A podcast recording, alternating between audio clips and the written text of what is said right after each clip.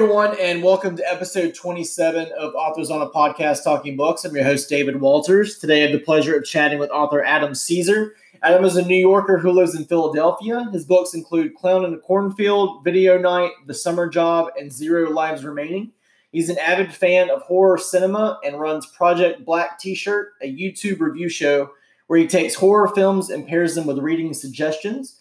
His work has been featured in numerous publications, including Shroud Magazine. His nonfiction has appeared in Paracinema, Fangoria, the LA Review of Books, and other venues. He also writes a monthly column for Cemetery Dance Online. But without further ado, ladies and gentlemen, Adam Cesare. Thank you so much for having me on the show, David. Yeah, it's man, great to hear your absolutely. voice. Oh, thank you so much. Yeah, I'm glad. Uh, I'm glad we got to work this out. I know it was uh, kind of a last minute kind of ad, but I was kind of looking at how everything was going over the past week, and I go, you know, I could probably probably try to get somebody in on Thursday. oh, good. I'm glad I was an afterthought. No. yeah, man, you're you're an afterthought, but the first person I asked is that is that make you feel a little better? Who's desperate? yeah, so so desperate, man. So so desperate to to talk to an author who I just gushed about their brand new book. Oh, coming no, out no in I, meant, I meant me. I meant me. oh my gosh. So um so you doing all right today? I know uh I know you're up in, in Philly, not not quite up in New York anymore where it's probably a little crazier, but how's everything Yeah. going in Philly? it's all right. No, I'm worried about family in New York, and uh, we're worried about family here, and it's a it's it's it's an anxious time, um, but it's also, um, you know, you just got to do the best you can, and you know, follow the rules and and and stay inside as much as humanly possible and as much as professionally possible. So we're getting through it. We're hunkered down. We're in the uh, the fallout shelter from 10 Cloverfield Lane, so we're good. Uh, Is John Goodman there? Is he scaring you yet? oh, John Goodman just he did just show up. He was like, he was like, is it going to be Mary Elizabeth Winstead? Oh no, it's John Goodman. But you know, you can't win. So yeah, you, you can't win them all, right? Uh, yeah, it's it is kind of a weird time. I know, uh, like Josh Malerman posted yesterday that he didn't even realize he had a kid like living next door because he was like out playing basketball the past two days. I love that tweet. I was like, that's a that's like. I don't even think he was trying to be poetic, but I was like, that's like a great poetic tweet. right? and, then, and then like people started asking if he was going to go out and play him. He's like, "Oh, I'd slay him in horse and all that stuff." Like it just it really, it really. don't shame went kid. all over. Socially isolate. Yeah, socially distance. Don't shame a child. Yeah, but it's it's been odd. Uh, We were talking a little off off air. Yeah, so like my wife's a first grade teacher and is and is six months pregnant, and they were supposed to go through yesterday and then today, and she got a call on Saturday says, "So first of all, you're pregnant, so you're not coming in, and we're gonna we're gonna stop you know everything now, and we'll just have like a. I think everybody's like using Zoom now, like instead of like Skype Mhm. and so forth to chat, and so they've been doing that for a couple of days, and and then I had started working remote yesterday, which uh, you know I, I think everybody found out because nobody else in my company is working remotely. Everybody's in office. I just I happen to have the quote unquote excuse to be able to work remotely, but uh, I think they all found out I was because everybody started sending me emails today for you know more work. So it's been it's been like ten and eleven hour days trying to get everything taken care of. So, but it's all good. I have a nice office. happy. I mean, I'm just happy you're able to stay home. Like the people that can stay home should, you know.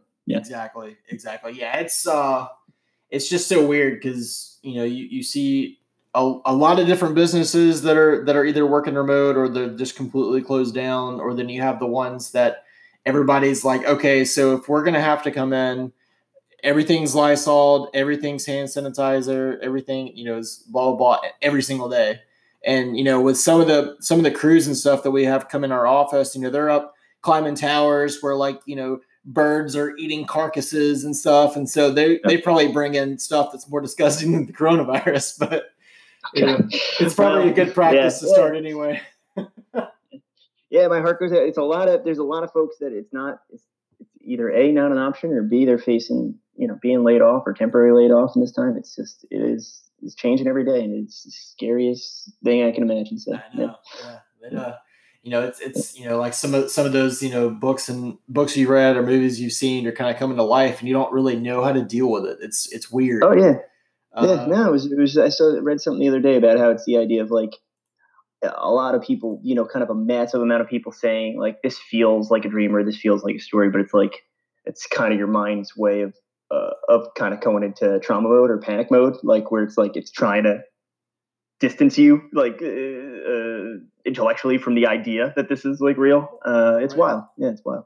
Yeah, absolutely. It's it's it's just it's odd, and you know, and of course, like if you turn the news on, it's just all it's all just like depressing and everything, and like you know, of course, they're trying to you know get the stimulus package through, where they're trying to send you know everybody some money so they can get through it. Which I mean, you know, money is great, but I don't think that's like the end all, obviously. And uh, yeah. And then you just got like the constant additions to the to the numbers, and it's just growing every day. Because like I think in Alabama here we you know, we had like a couple like Friday, and then like I feel like we jump at least ten or fifteen a day. Still don't have any anybody that's passed. Thank thank thank the Lord, but uh, I think we're like in the 60s now, which isn't a lot compared to other states, but it just kind of seems a lot, you know, when most of it's in the county right next to yours.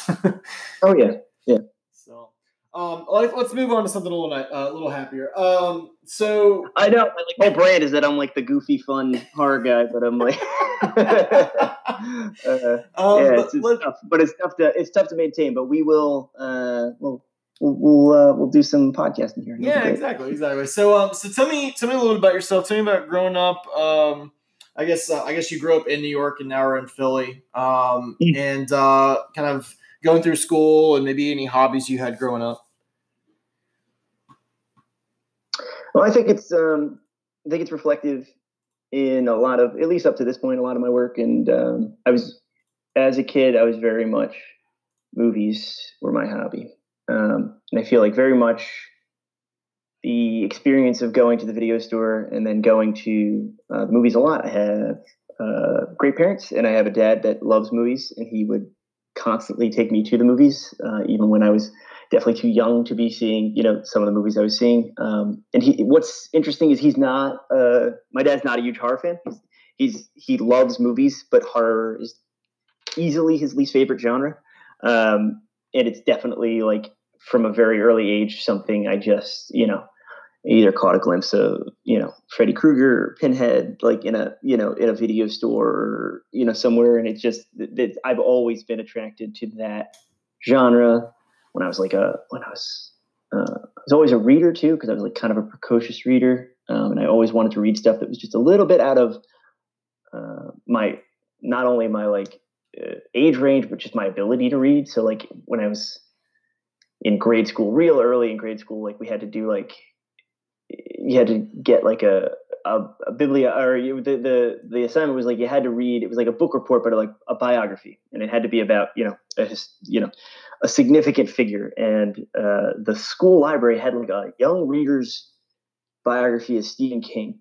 And I I was like oh well uh, I want to do my project on Stephen King. I think at that point I was like I was young enough that I like literally only knew him from the movies that had been made from his books. So um, I did like, and like the final project of it, it wasn't like a book report because it, we were too young for book reports. It was like do a mobile, mm-hmm. like a, a clothes hanger mobile. So I made a, like a clothes hanger mobile uh, for Stephen King. And the pro, uh, the thing is, uh, I I cut up all my dad's uh, the dust jackets, all my dad's original hardcovers oh, uh, to, to make that. Which now I'm like, yeah, it was probably it probably got me an A, but I, I wish I hadn't done that.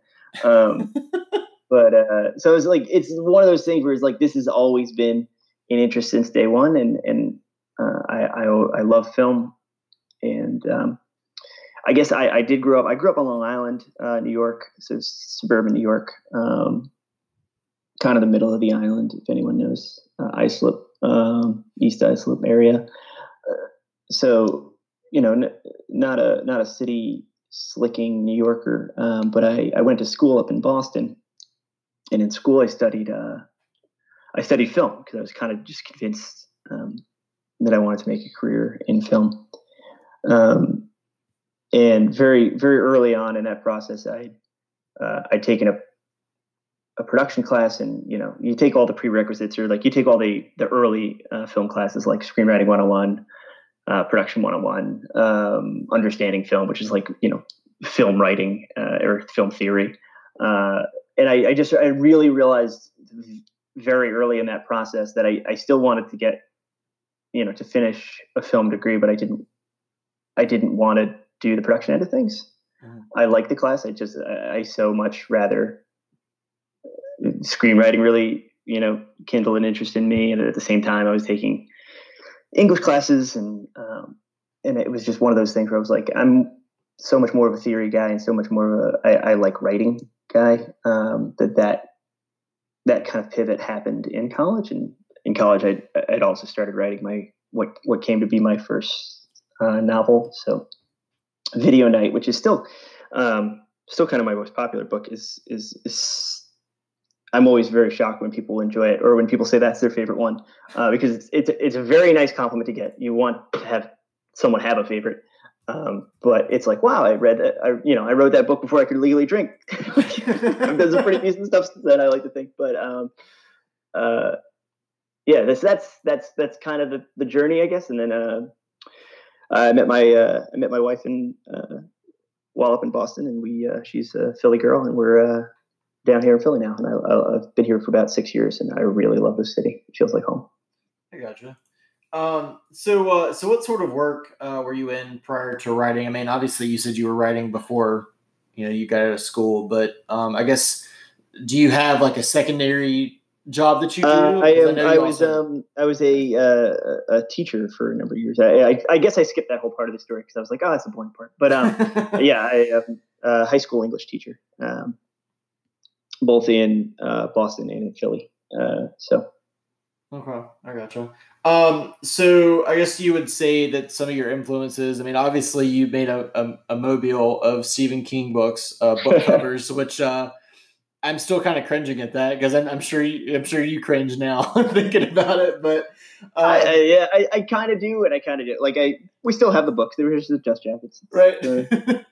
which I mean, it's you know, I, I, know it's all about the book and it's all about you know seeing what edition it is, but man, that dust jacket, you know. yeah, I know, I know, you can't have a complete edition yeah, no, so King was definitely. Um, I mean, if you talk to anyone, it's that they're you know most of you know the hard writing community are are also constant readers. So uh, definitely King. Um, uh, definitely.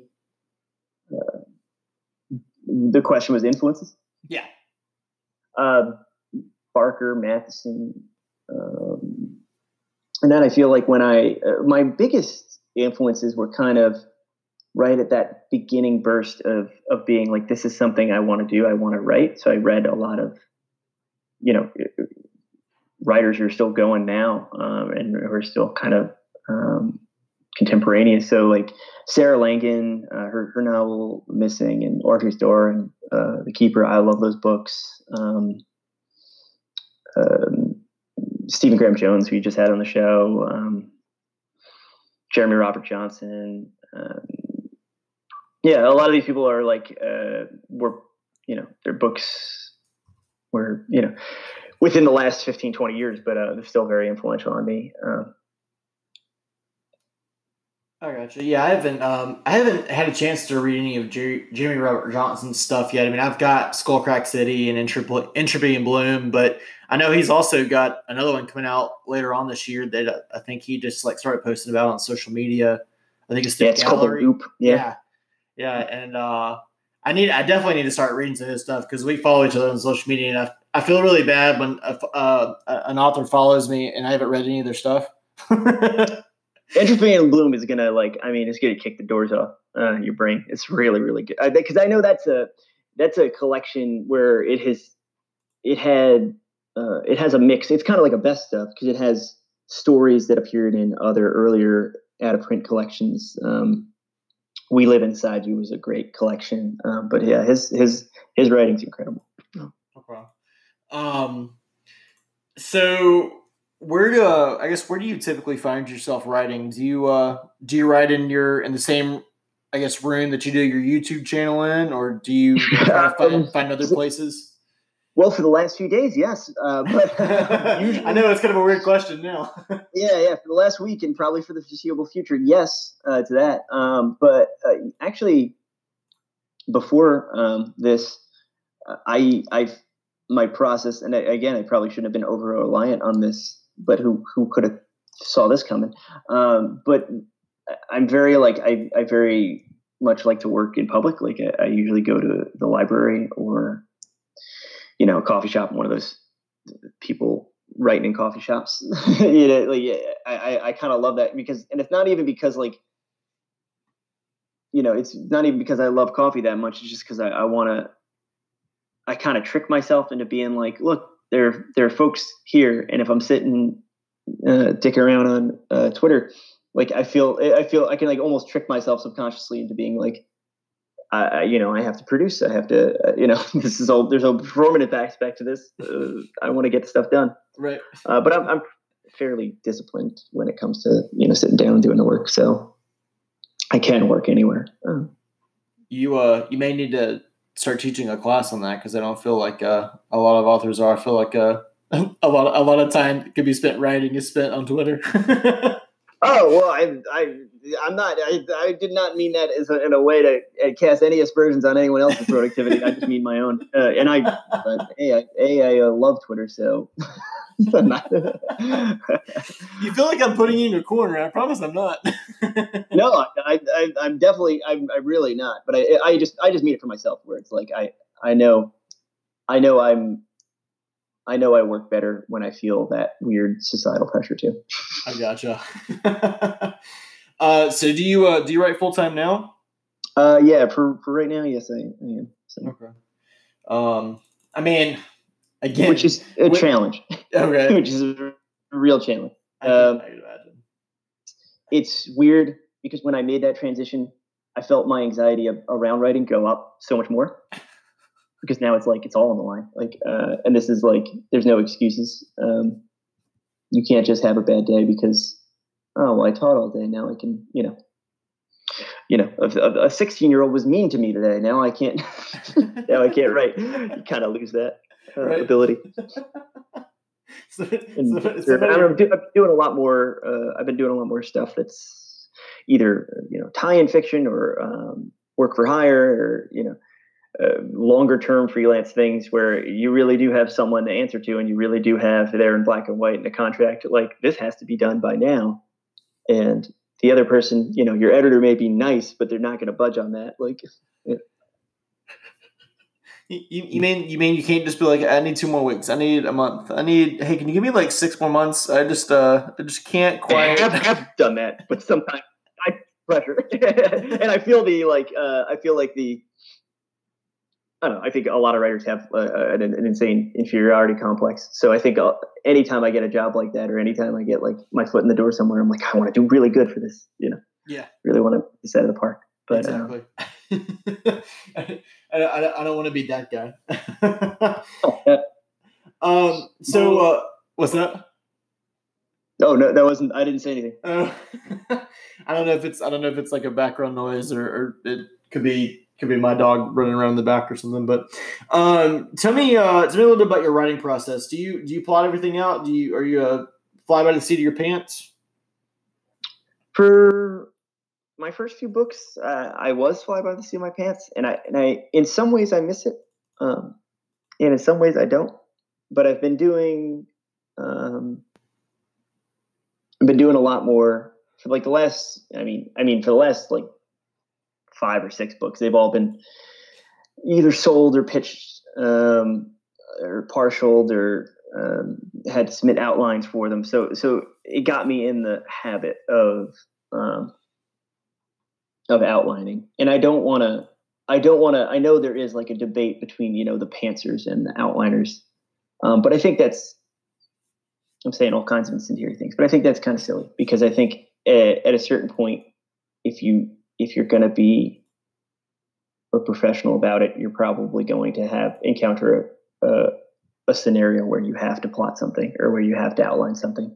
So it feels weird to me to have like weird tribalism around like pantsers versus plotters, and it's like, well, at a certain point, we're all going to be plotters, or you're going to have to be a plotter because you're going to meet the one uh, editor or venue that's like, no, no, no, no, no, we need you know 10 pages every beat down to the letter and you need to let us know. Like um, so it's just it's just good hygiene just good practice um, and that's not to say that uh, I've, I've definitely outlined stuff and, and, outlines have changed and the final product has changed from the outline um, but um, for for the last bunch of books, everything's been outlined. I gotcha. Yeah, because I know I know some people like to know exactly where everything's going to go and how it's going to end, and then others kind of like let the characters write the story themselves. So you just kind of go and find out where they're going to find themselves by the end. And there's a great like playfulness to that, and and, and I, I've definitely done it. I mean, um, like I said, my first few books are, are were written that way, and I kind of I kind of almost prefer that organic feel to it. But yeah, structure, structure, structure. And I'm glad I I'm glad I, you know, um, I've sold some scripts and stuff, and nothing, nothing's been produced, but um, and I've options. I've had op scripts option, but it's like the idea that um, that's a very like screenwriterly thing where they're all about structure. Um, so I'm glad I've I kind of have that training in my back pocket, even if I don't direct. I'm not directly using it. You know what I mean? Yeah. I gotcha. Um, so tell me a little bit about uh, Project Black T-shirt. Okay. Yeah. This is uh. So a little. I mean, this is years ago now, but I I, I just kind of. I I started I started poking around on YouTube, and I was like, well, what's you know what's the what's the scene like here and there's a lot of booktubers and they, they have like a really cool community and i didn't 100% feel like um, i was gonna go the booktube route because i i love reading and i read a lot. Um, but i also view reading as like one of my own like one of my only kind of like we were talking about twitter before where it's like it's very performative and it's very like you have to kind of stay with it and you're you're you have to politic a little bit and you have to be it's best practice to be like nice. Like no one wants to be like saying bad stuff about other people's work on um, uh, on twitter or anywhere publicly like cause it's just like come on we're like we're all professionals and or we're trying to be um, so like i didn't want to I wanted to kind of keep reading for myself. I didn't want to like be like, here's what I'm reading now, you know, to everyone. Yeah. Uh, so I was like, oh, well, I, you know, well, I'm the same way with movies, and I watch a lot of movies. So um, I kind of came up with the idea that I would do a movie review show, or mostly mostly a movie review channel, where I talk about a movie I like, um, and then I uh, I recommend a, a book at the end of the at the end of each video. They're usually about they're like 10 to 15 minutes because if you get me talking, if you haven't noticed, I can talk a lot. Um, but I just I film them. Uh, I film them in my apartment and uh, I upload them roughly once a week. I try to stay regular. Uh, but I, I really, if you would have told me like five years ago, it's like, oh, you're gonna you're gonna get big into YouTube. I wouldn't really have believed because I just didn't. I guess I had I had my own prejudices and my own like idea of what that was, um, but I, I, I love the you know the community I built, the sense of community I, I, I have uh, on my channel, and I love uploading videos and talking with folks in the comments and just talking about movies and talking about books. Um, so if people want to do that, and it's very easy to find. I post links all the time. So um, yeah, just make sure you subscribe because I like that. Little plug. yeah, I'm not. I'm David. I am not above plugging. hey, you you you don't need to be above it. I, I feel like if you ever get an opportunity to plug something, exactly. especially considering I invited you on here, do it. Oh yeah, no, we are in a we are in a uh, this is a uh, an industry where you have to be forward. you really do, and it's an industry that is uh, is flooded with a bunch of introverts, and they don't know how to be forward. So, oh, and and believe me, it's it's all you know.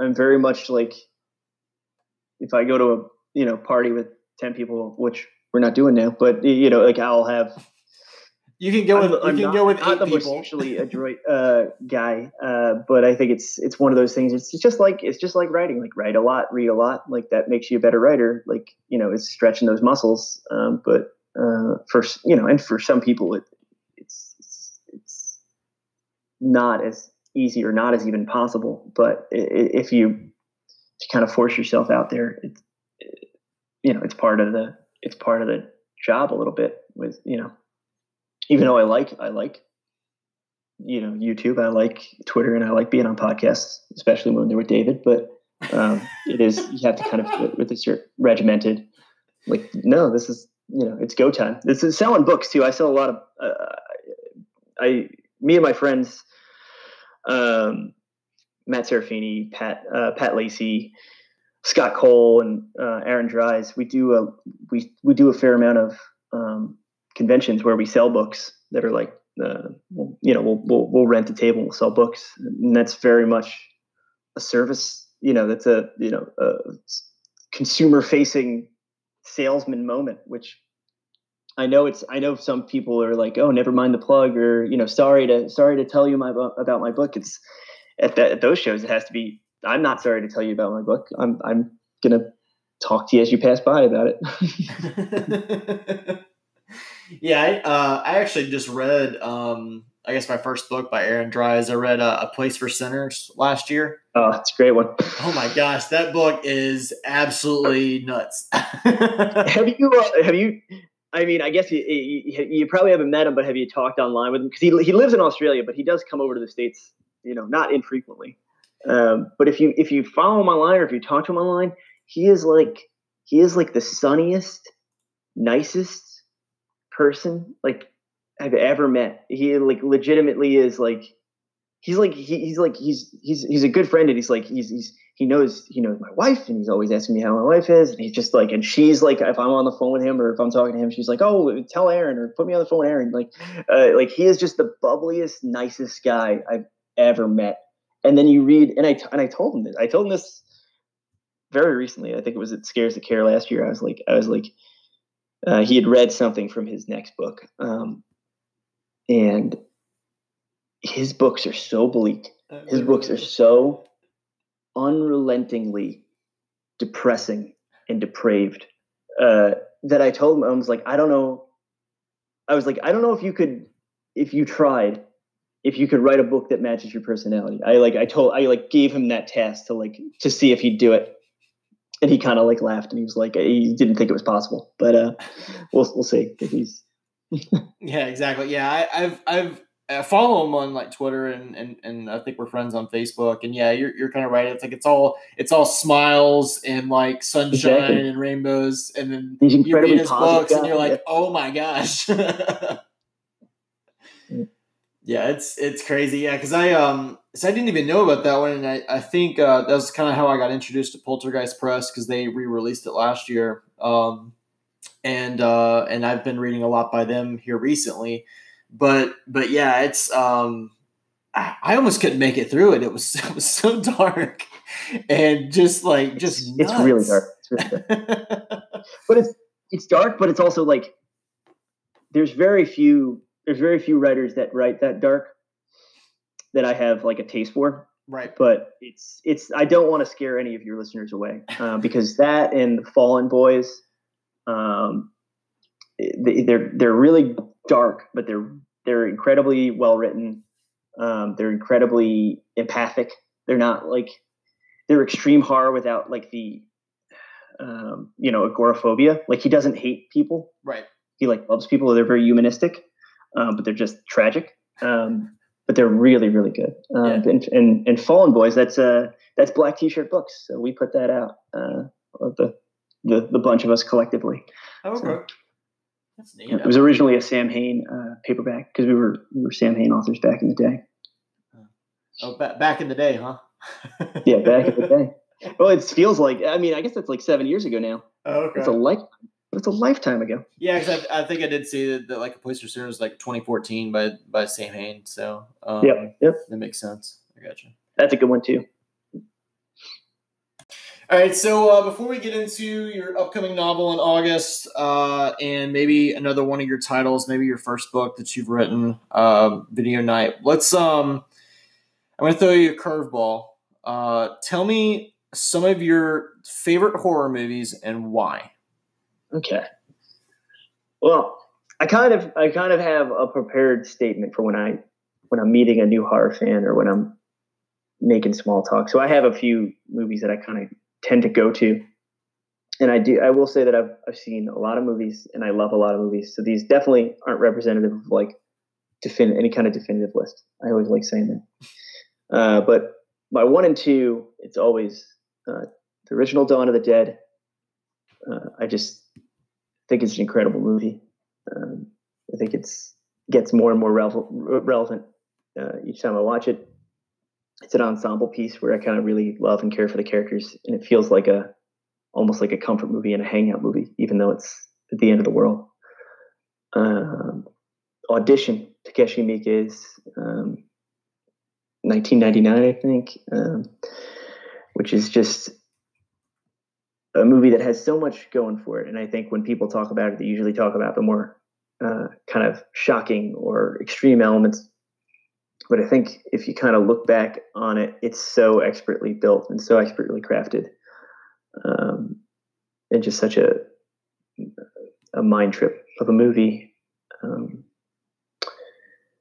I, I'm a I love like subgenres within the genre, and I and I love like kind of I really don't I'm a I'm the voracious um, movie watcher, so I will watch anything in any genre, not just horror. I'm a very big Pixar fan. I, I like all kinds of movies, but I, I, I really like vampire movies. Um, and there are a number of vampire movies that I could put on the list, but I always I always do go to um, Let the Right One In.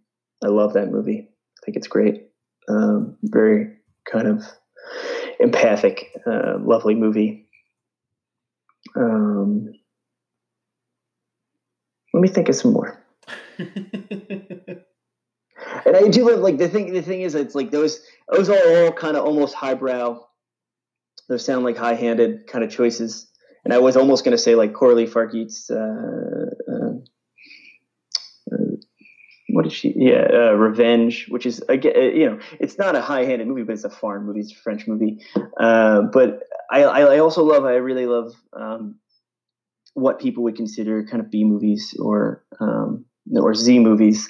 Uh, I'm a huge uh, fan of uh, the director Herschell Gordon Lewis, so I, I, love I love kind of 60s and 70s Americana in movies, um, just because they have a very tactile feel and I love early gore movies like um, Blood Feast or The Wizard of Gore, or things like that. So I, I, I really do, and I love even going further back. I love the Alfred Hitchcock and William Castle and um, British horror. I love Hammer and Amicus and Tigon and oh, Blood on Satan's Claw. That's I'll finish the list out with Blood on Satan's Claw. Good, the, the the best, most underrated British horror movie, I think. Um, I love that movie. It's a good folk horror movie.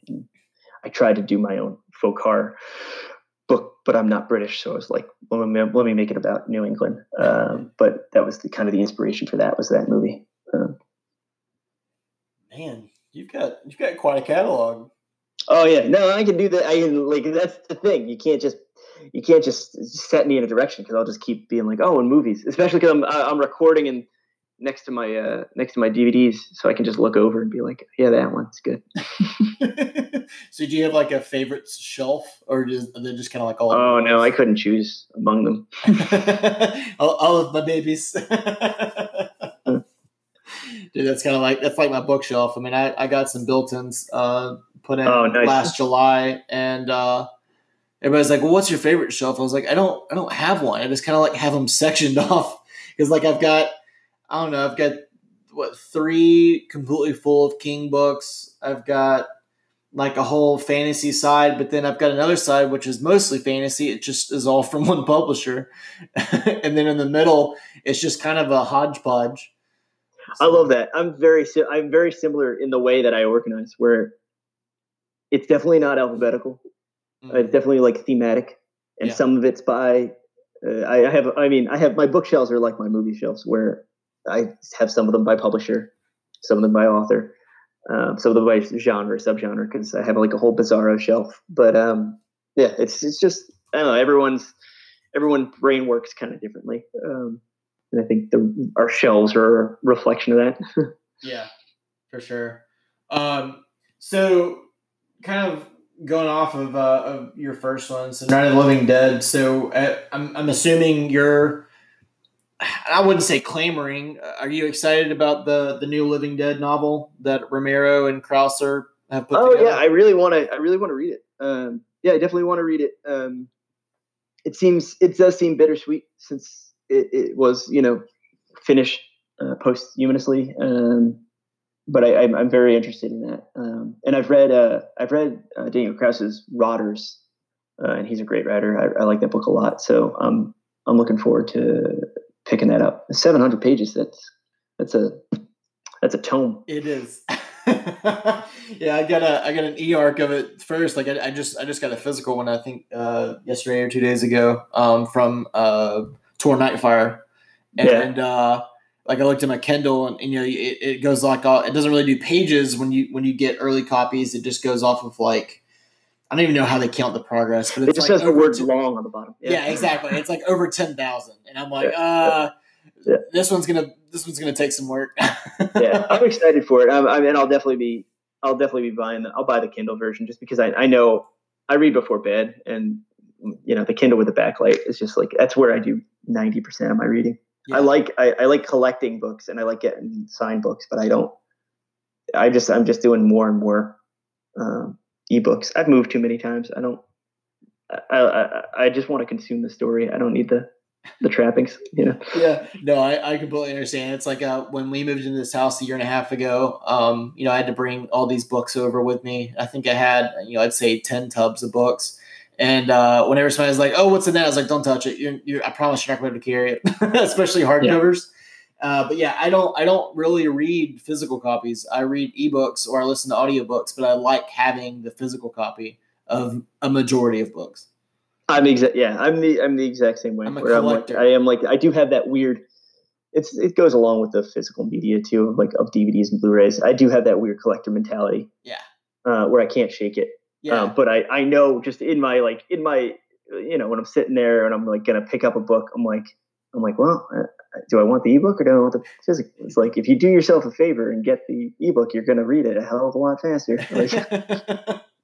Like, yeah, it's just uh, I don't know. It's I don't know if it's if it's like if it's bookstagram or if it's just I, I just love book covers uh, yeah, me too. And I love the possibility of an author, which not many come to Alabama, at least come to like Atlanta, so I can I can drive over and, and meet them and get them to sign it and stuff. But yeah, like I just I, I love reading on my Kindle, and, and I'm kind of same with you. I, I got I've got the backlight because I've got the uh, uh, the one that came out last year, and uh, I yeah. read before bed too. And it's just it's just so nice because I can just pop it on. I can turn the turn it down so my wife can go to sleep, and I'll just go through, you know, several hundred pages and then pass out. But yeah. Um, all right. So, uh, so we've got, we've got movies out of the way for the most part. I mean, I know we could go on for forever, but yeah. the main reason you're on today is to talk about your upcoming novel, Clown in a Cornfield. So this releases from Harper Teen. Uh, on August 25th of this year, it's a YA horror novel with a retro slasher vibe. I've read it, and we can talk about my thoughts here in a little bit. But tell the audience a little bit about what they can expect from your young adult debut. Well, I don't want to correct you, and I don't want to. Um, I do think the retro slasher vibe comes more from the cover than it does. Well, at least intentionally. Uh, I do think there's like that setup of a you know traditional slasher. Uh-huh. Uh when I was writing this book, I'd written I'd written a book called The Con Season, which I kind of call the slasher, but it's not really. Like it doesn't. You had you had uh, Stephen Graham Jones on. He has this whole you know he has he has he's literally a professor of this stuff. So he's he's talked about like the different kinds of slashers, and I and I wanted to do a very I wanted to play by the rules as it were. Um, but with Clown of the Cornfield, it was like I know this is going to be for teens, and I you know it's a very like um, nerve wracking thing to be like, well, this could theoretically be some kid's first horror book. And that is, uh, you know, not to make it not to make it sound, too self important, but I feel like that's a crazy responsibility or like a lot of pressure because I love books so much and I love horror so much. I don't want to screw it up. Um, so I basically was like, well, what if we do a slasher. We don't do it. It's not it's not meta. It's not scream. The characters do not know that they are in a horror movie kind of thing because that seems to be you talked a little bit about before, um, or maybe it was off mic, but we talked about how like the slashers and a little bit it's, it's on a rebound, but it's maybe like you know the idea is like a postmodernism take of like self-reflective and talking about the genre. So you want to just like I, I felt like i wanted to just the the feeling of the slasher comes from the fact that it is a slasher not that it's you know you know what i mean? Like it's not that it's overly in love with the fact that it is or overly in love with the genre. And then i also were and this is we're not going to spoil anything but i think there is if you look at kids today um, or if you look at kids um, you know over the last few years what are teens what are the anxieties? Like the idea of of a of a guy with a knife chasing you down a dark hallway is always going to be a little bit scary or a little bit off-putting but it's not what kids are afraid of. Do you know what i mean? Like it's not it's this is not you're not having active shooter lockdowns because of michael myers. Right. like you're having like the anxiety and the and, and the problems in the world now are so much bigger and are so much more um, esoteric and mm, like, like like you're you're faced with like your mortality every day and, and and you know none more so than right now. But so it's like what do we and you still want it to be a fun page turning book where everyone's having a good time and everyone's enjoying being scared but i just wanted the idea of like it's a tall order but you don't want to do all those things at once and still have there be a clown in a cornfield like it says on the tin uh, so that was a really rambling uh, discussion. But um, I think uh, clearly I've thought about this stuff way too much. right? um, slasher movies, and I think um, slasher fiction. There have been some great slasher books, but it's not. People don't think of it as a literary genre. Do you know what I mean? It's not a. It's not a literary subgenre. It's a filmic subgenre. Right. And I wanted to do it justice as a not like what is there are certain things you can't do in a in a book there are certain things you can't do in prose but how do you make the most full-blooded and enjoyable slasher you can but have it be a novel and have it do all the things that books do well and have it do some of the things that movies do well as well yeah and that was that was the, hopefully the goal I gotcha. What uh I guess what would you say were some of your inspirations behind writing the story? Oh, I, I I actually, I guess I hinted at it before when I was talking about like Herschell Gordon Lewis and, and Americana and stuff. I just love, um, I love how varied the topography of America is. I love that uh, from Philadelphia, I can drive an hour and be out in Lancaster where there's a ton of corn and the economy is completely different and the way of life is completely different.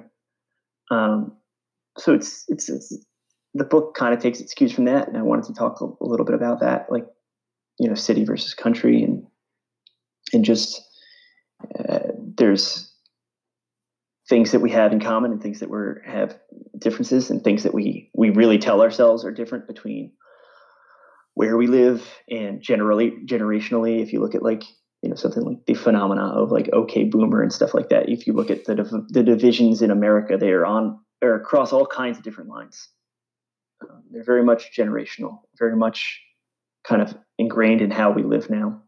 Um, but also, we are all Americans. So it's that's kind of, again, not to, to, to talk more about it is to dive into spoilers, but I love, and I love, I love a good slasher in a mask, and I love a, all the different kinds of slashers where there's like you know there's supernatural slasher and then there's a whodunit slasher but what they have in common, or at least the successful ones, are the ones that have stuck in the the zeitgeist are that the iconography of the killer themselves. Mm-hmm. So with our with the clown, um, with Frendo the clown, who's this kind of depression era uh, mascot of uh, a business that used to be really big in this town. Um, this, the story takes place in Missouri. Um, takes place in a fictional town in Missouri called Kettle Springs, and the town has kind of pinned its hopes on this one business, which is corn syrup, because they produce a lot of corn there, and they, you know, they have this refinery. And since, you know, since post Great Depression, they have had uh, uh, the the the brand of corn syrup has had this this mascot who's just a clown, and if you look at clowns from that era, they are somewhat off-putting, somewhat creepy. But the town has kind of built this mythology around this is our, you know, this is our mascot. This is our economics life, economic life's blood, um, and that is that becomes kind of perfect fodder for you have all the iconography built in there, and uh, you give them a weapon, and you've got yourself a slasher. um, why? Uh, I guess why young adult? I'm assuming you haven't written young adult novels before because it does say that it's your YA debut. It does. I guess. Yes. Yes. It is my YA debut. But what I learned, because I don't, again, I'm clearly like a guy that gets hung up on details and research and wanting to like immerse myself in genres. But like, I wanted to write a YA book, and I and I and I because I had read several that I really loved, and they felt so. YA horror is like it's not even like it's had like you know a, a, boom and bust. It's just had you know there's been these kind of like steady peaks of like great YA horror books that have come out, and um, and it just really was. I picked up a few, and because I actually I picked up a few because I was going to do a video about uh, what are some good YA horror books. So I should do like a you know I wanted to do kind of like a listicle thing. So I read a bunch, and um, I was just kind of blown away by like, oh, there's no restrictions. Like there's no content restrictions. Uh, the one thing, and I and then I talked to editors and, and talked to an agent about like what are the what is the limiting factor, quote unquote, in a in a YA horror book? What makes a YA horror book a YA horror book? And and in, what makes a YA book a YA book is that it has a teen protagonist. I guess as far as the industry is concerned, as far as publishing is concerned. Right. So it's like, oh well, you know, half my books at this point have had teen protagonists. So like, I guess have I been writing YA the whole time? And I, I guess it's it's really what you you know, it's the it's the it's the thematics. You know, clearly make it more pronounced YA or not. It's not the content. So you can kind of I'm I was blown away when I handed in drafts of Clown in the Cornfield, and you know they would have logic questions or want me to clean up like you know hey this sentence doesn't make sense fix it. Um, like but they were never like no this is too violent or this is too dark or this is too like they you know presumably uh, teens in america are, are, totally fine with that. Um, so i was fine with writing it. Uh, it was fun is i mean I, I really do see this as being like i want to keep writing for this audience. I hope the, you know the book's not out yet so i hope people like it and i hope adult readers like it and i hope teens like it because it really i wrote it hopefully so that it can be enjoyed by anyone. Um, well, we'll, I will say, uh, just based on early reviews, uh, I feel like adults like it because most mostly adults are the ones getting the early copies. So, so I, th- I, think you're good on that front at least. yeah that's a, that's the thing that I found out. I'm like, like, well, yeah, let's get it in front of YA reviewers. And it's, I mean, it, it makes sense. It, I guess it does make sense, but it's, you know, it's, it's adults. Yeah. Um, but I'm, I'm, I'm really excited for, you know, the weeks after the book launches to be like, well, what do kids think of it? exactly, exactly. Yeah, and uh, it was funny. I think I was reading uh, Michael Patrick Hicks' uh, review. Um, we're we're pretty good friends. We've known each other for a good while on social media, but uh, cool, I, I, think he, he, had made a mention if uh, if Harper Teen uh, somehow guerrilla marketed OK Boomer in anticipation of your novel. yep, I heard. Well, I mean, you know, publishing works slow, so we were we were, you know, I had handed in the final draft of the book way before that kind of like you know it was on like the cover of Time magazine or whatever, and, and I was like, that wow, this this really does feel like we're in the zeitgeist now. Like, yeah, because he was like, man, if, if Harper Teen didn't like generate that, they completely missed an opportunity. hey, maybe they did. Maybe it's like psyops. They're like they've been doing it, right? Exactly. Playing a long game here, years out. I mean, there's there is uh, quite a possibility that that was uh, that was you know what they planned on doing, but uh, I, I just read that and I was like, you know, I even put the word boomer in my review just because I, I kind of felt like it because I was like, you know, I don't, I don't see anything these kids are doing nowadays. I don't, I don't think I did that when I was growing up. But you know, it's, It's just just kind of the time we live in. yeah. Um. So tell me, okay, I want to talk about another book uh, that you got. Uh, your first one, so Video Night. Uh, I haven't had a chance to read it yet, but can you tell uh, the audience and me a little bit what we can expect from Video Night? So Video Night is the opposite of, of Clown of the Cornfield. It is, it is, uh, it takes place on Long Island, New York, uh, in the late 1980s, uh, and it's about two friends that uh, fend off a body snatching alien invasion. Um, they're kind of like they're towards the end of high school, and one realizes he's going to be going away to go to school, and the other one realizes he's going to be staying there. And it's like it's kind of like this uh, friendship is ending kind of story, but it's built around uh, you know a, a, a, Stuart Gordon or a Frank Henenlotter like gore alien uh, story. Um, so it's, it's it's like it's it has these kids that are living in, the late 1980s and are very literate in horror movies and uh, and love VHS. Um, so it's kind of a, a horror book about horror movies in a way. Um, and I've been very fortunate that um, that people have picked up that book and have been reading it for uh, many years now. I don't I don't even remember when it came out, but um, yeah, that's still my most popular book um, up until hopefully up until of the Cornfield. Um, and if folks have read something by me, they've probably read that. Um, and I'm, I'm very thankful for how well it's done. I gotcha. Um, so obviously we've got, you know, a little over five months before of the Cornfield comes out. Um, but what are you working on now? Uh, a number of things. Um, I'm working on, uh, I just, it's in progress now, and uh, comic book stores are taking a real hit uh, with the coronavirus. Uh, but um, if folks either want a mail order from their local comic shop, I did a I did a four issue arc on um, the Dark Crystal: Age of Resistance, which is serves as a prequel to the uh, to the Netflix show. Um,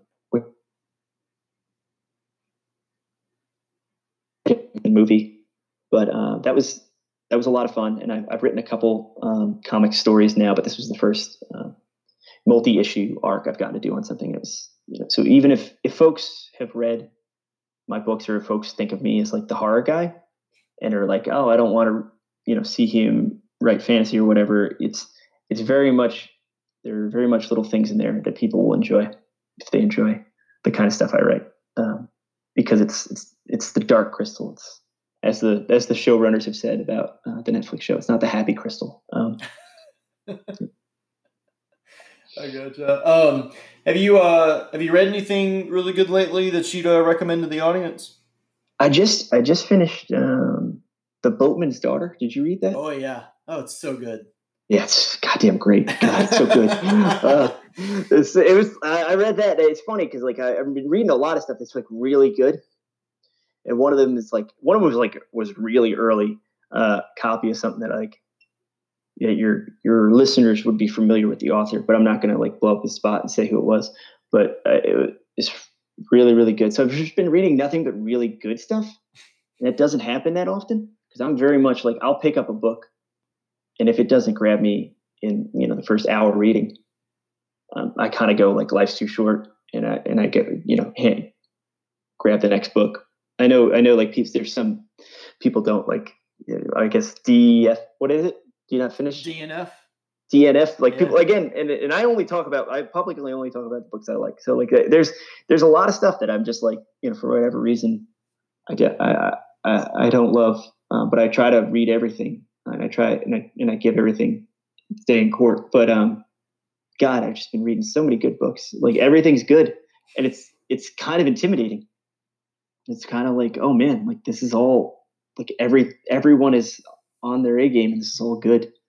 Um, I just started. Um, I just started. An I got an arc of um, Grady Hendrix's uh, oh, the, yeah, the, Southern, Southern Club? Book Club's Guide to Slaying Vampires. Is that it? Yeah, it? yeah, yeah. They got it in one. Uh, that's really good. Um, I just read uh, Tananarive Due for the first time. I read uh, The Good House which she's an author I, have been wanting to read for a while because I've seen her, I've seen her talk on uh, several documentaries about horror. Mm-hmm. There's a, a, documentary called Horror Noir, and it's just like one of those things where it was like, wow, I really like the way this uh, this, this person thinks and talks about horror. So, I, but I've never read her stuff. But um, yeah, The Good House was. Have you read that? I have not. It's really, it's really, really good. It's another. We were talking about long books when we were talking about the Daniel Kraus book. It's like it's it's really it's a it's a significant uh, book. It's a significant investment, but it's it's well worth the time. It's really, really great. Um, kind of like a, a voodoo story, mm-hmm. but like mm. set in the Pacific Northwest. So it's not really you know it's definitely not your typical voodoo story, uh, but it's really good. Okay. Um, yeah, uh, yeah. I guess that's that's that's what I've been reading. yeah, what about yourself? yeah, I actually got to uh, I got to meet Andy Davidson uh, last November, and um, he actually read an excerpt from uh, the Boatman's Daughter at this uh, Noir at the Bar event, and uh, he decided that he was since he was a last minute uh, entry and he didn't realize he was going to be reading. He only brought one copy and he told everybody there that if they liked the book, that they'd have to kill me because he was giving it to me. oh, nice. well, you did out alive, so I yeah, exactly. So I feel pretty good. Oh, great. um, another one I'd rec- recommend to you. I know you uh, enjoy Stephen Graham Jones. Um, his new novella coming out from Tor, uh, Night of the Mannequins. Um, I, I think that one should be one of the next ones on your list if you get a copy. I, I, I, he sent it over. I'm, I'm very excited. Oh, yeah, I know good. nothing about it. That's the thing. That's what I'm so excited about because he's like, I know he said something about it being a slasher. Um, I said on your show, he said something about it being a slasher. Yeah. Um, but um, I, I like just I like the idea that I know the title and I know nothing else. I'm very excited. It's going to blow uh, your mind. Yeah. awesome. Yeah it's it's one of those where you think you you got it and you don't. I love it. Uh, yeah, that's his um his his novellas with Tor have been great. Uh, his I mean his fiction in general is just always so good and always so so different. Yeah, um, all his books are different from one another, which is like I he has such a distinctive voice, but all his books are different. And like I just don't know how he does it. Um, I know. yeah, yeah, it's, it's, and then you hear him you hear him like kind of talk about in a very matter of fact way of how fast he writes. Right. Makes me so angry. I know. It's it's like, yeah, while we're you know uh, between these emails, I, I, I wrote this uh, you know this Shirley Jackson award worthy story. Uh, you know, yeah. yeah. While, while while we're recording this podcast, I also yeah, wrote this short story. I'm, I'm surprised he didn't do that. I'm surprised he was like, I just sold this podcast to Ellen Datlow. I don't know how he did it. yeah, Ellen's just eating it up oh man. Well, um, well, hey, I know, uh, I know time's short. You uh, might want to get back to your family. I know with just everything going on, but I just want to really thank you for for coming on. I, I know it was such short notice and everything, but it's just been great having a chance to chat with you off of social media. Um, especially you know coming from somebody that is fairly new to me as far as writing, but I just absolutely loved you know your upcoming novel, Clown in a Cornfield, and Thank you um, so much. Yeah, for sure. And uh, guys, I mean, I, am calling it a scary good, nostalgic slash fest, guaranteed guaranteed to fulfill your John Carpenter Halloween withdrawals. Uh, so put it on that, the box. yeah, right in the box. Um, and, uh, and guys, I just you got to check it out. Uh, comes out August 25th uh, from Harper Teen. Uh, but if you want to find uh, Adam on social media, you can find him at Adam underscore Cesare. It's C E S A R E. Uh, on Twitter, Instagram is Adam Cesare, Facebook at Adam Cesare Writes, and you can find his YouTube channel under Adam Cesare. You can also find his WordPress website, adamcesare.wordpress.com. But man, just thank you so much, and let's do this again. Thank you, thank you, and and and folks, and, and I know it's five months out, but pre-orders help so much. Any book, not just my book, if you're interested through Amazon, Barnes and Noble, and at your local uh, bookstore, who really would appreciate the business right now, I'm sure uh, you can you can do pre-orders there too. So thank you so much. Um, thank you, Dave, for uh, having me on talking. Yeah, I hope I didn't bore everyone to death. No, not at all. I mean, uh, I think uh, I talked to Tim Meyer um, uh, probably about a month or so ago, and, and we had mentioned doing the next episode uh, with a six pack. And uh, I feel like I feel like I need to get a gathering of like horror writers, and we all do the same thing but maybe do some kind of like Zoom video or something. Oh, so like everybody yeah. can like watch us drink while we chat about horror books. oh man, oh man, people would be uh, climbing the walls. Yeah, no, I I'm actually. I we were talking about Aaron actually texted me and said because uh, he lives in Austria, he was like uh, he wanted to do that with with me and the uh, other the other Black T-shirt books guys who are all great writers. You should support. Um, but um, yeah, we're we're gonna we're gonna do that, and I, I, would love to do that with you. And Tim's a great guy too. I like him a lot. Yeah, for sure. I mean, I mean, good gosh, like we, I just feel like with everybody being inside and I know a lot of people can't, or at least a lot of people nowadays can't figure out how to how to like be bored. But I figure if we could give them an outlet to just like maybe laugh at writers being goofy, but also you know find new things to read or write. You know, depending on how long they're going to be down and out with all this that's going on, yeah. uh, would be a pretty sweet thing to Brutal. do. Yeah, that would be it. Would be a, a light in the darkness. Yeah, we should do it.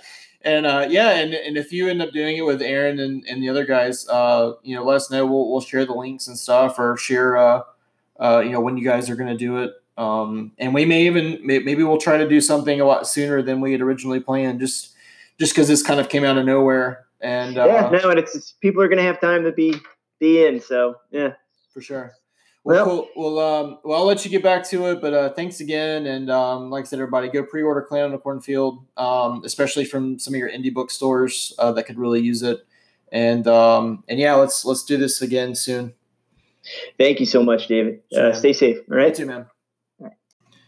Thank you guys for tuning in to this episode with author Adam Cesare. Um, you know, if you guys are are fans of uh, you know, retro slashers like your Halloweens, your Friday the Thirteenth, um, so forth like that. I think you guys would really enjoy Clown in the Cornfield. It's it, it is dubbed as YA just because it's got young characters, but um, you know, it kind of it kind of reminds me a little bit of um, you know, a little bit of Stephen King's It.